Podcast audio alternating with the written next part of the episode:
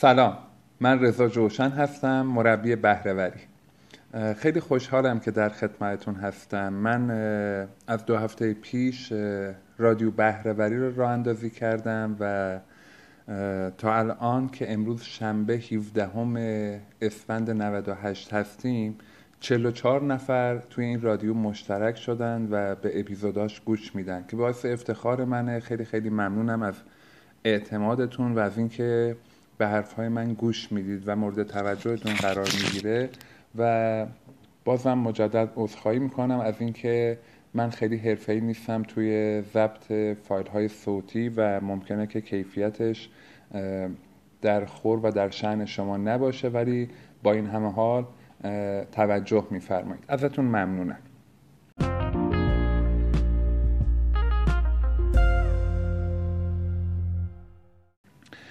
با توجه به شیوع بیماری کرونا که تو کشورمون به شکل یه بحران در واقع اتفاق افتاد برای من این فرصت پیش اومد چون محدود شد بیرون رفتن هامون.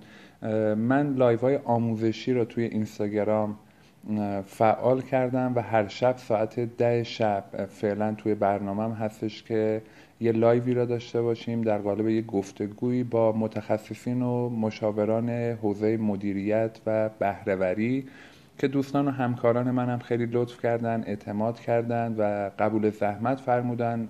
اکثرا دعوت منو پذیرفتن و ما سه چهار شبه که این کار رو شروع کردیم و تا هفته آینده هم برنامه ریزیشو کردم که انشاءالله در خدمت اساتیدی باشیم و ساعت ده تا یازده شب هر شب توی page من توی اینستاگرام می‌تونید این live رو مشاهده بکنید. من بعد از اونم فیلم اون live و فایل صوتیشا هم توی کانال آپارات هم قرار میدم فیلمشا و هم فایل صوتیشا توی رادیو بهرهوری که دوستانی که نتونستن توی اون ساعت توجه بکنن یا به برنامه برسن بعدش بتونن. اگر دوست داشتن ازش استفاده بکنن و امیدوارم که مورد توجهتون قرار بگیره.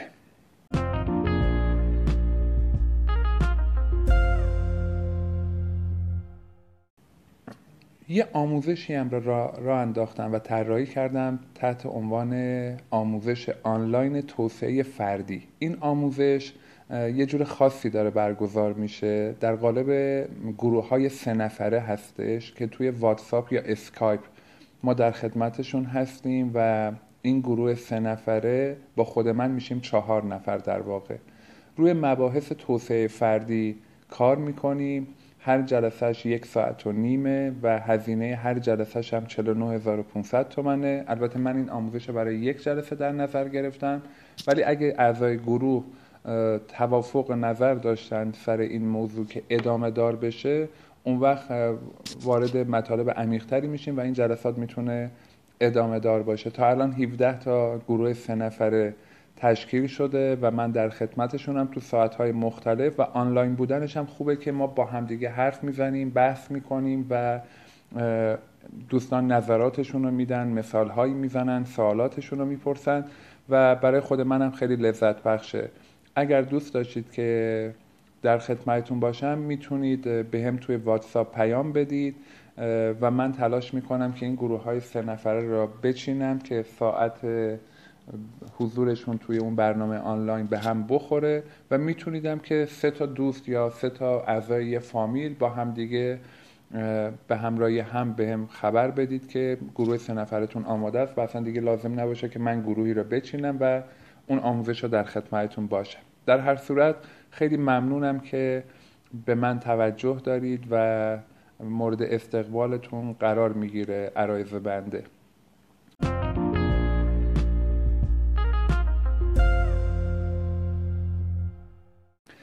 توی این فیلم که دارم ضبط می‌کنم امروز راستش یه موضوعی یهو به ذهنم خطور کرد و ذهنم رو مشغول کرد. گفتم که اینجا به اشتراک بگذارم با شما.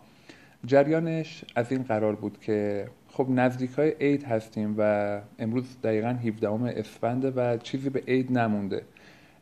یهو یادم اومد که شاید همیشه اینجور روزهایی من برنامه ریزی می‌کردم که مثلا دمدمای عید یا نزدیک به عید از آرایشگاه وقت بگیرم و برم برای کوتاهی موها. یه چیز طبیعیه که شاید خیلی از شماها این کار انجام بدید. و من امروز داشتم فکر می‌کردم که امسال این کار رو نمی کنم و بیرون نمیرم حالا به خاطر آرایشگاه و سلمونی.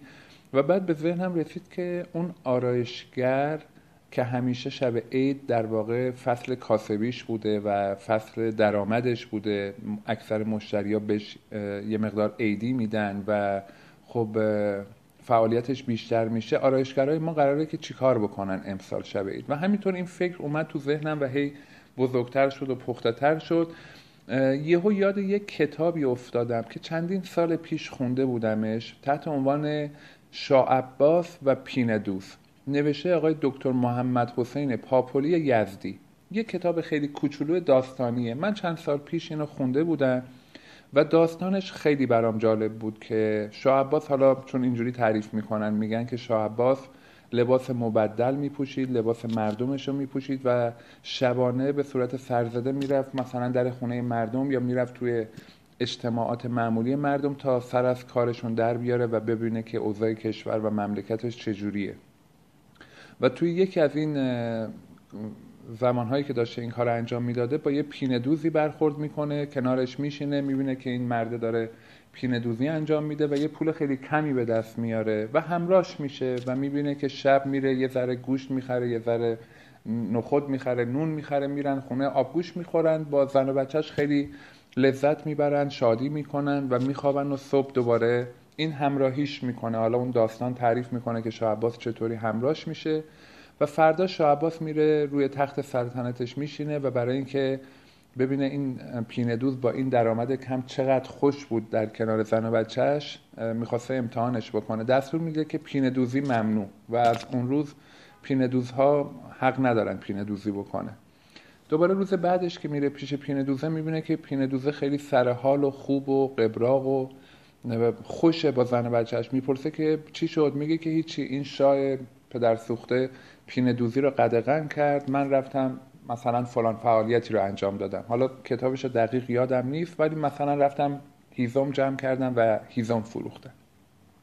دوباره بعد عباس میره هیزم فروشی رو قدغن می‌کنه و همینطور هر چی شغل این ایشون میره دنباله عباس میره و فرداش قدغن می‌کنه و می‌بینه که هر شب دوباره این پینه دوزه یه مقدار فوش میده به شاه و داره کار خودش رو می‌کنه و زن و بچهش لذت می‌بره.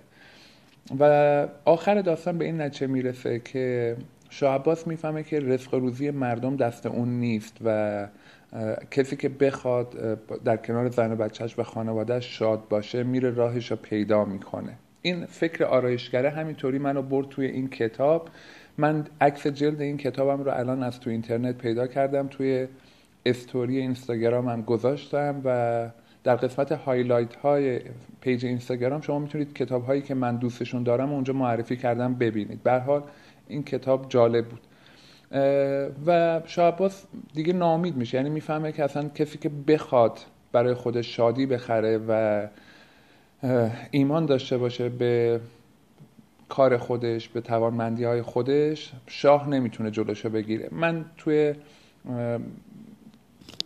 زمان هایی که حالا در طول این مدتی که فعالیت شغلی داشتم بارها اتفاق افتاده بخشنامه ها دستوراتی از وزارت خونه ها که مثلا جلوی کار مشاوره را محدود کردن یا خیلی چیزهای دیگه. و همیشه این کتاب مد نظرم بود که اینجور قوانین نمی‌تونه منو از پا بندازه و به کارم می‌تونم ادامه بدم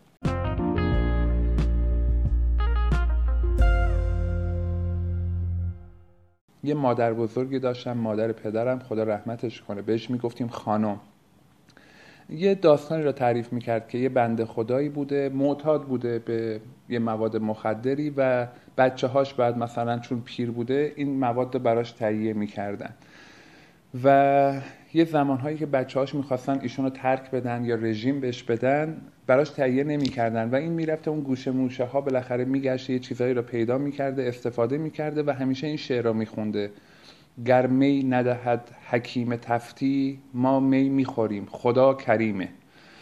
تفت حالا یکی از شهرستان های یزد بوده.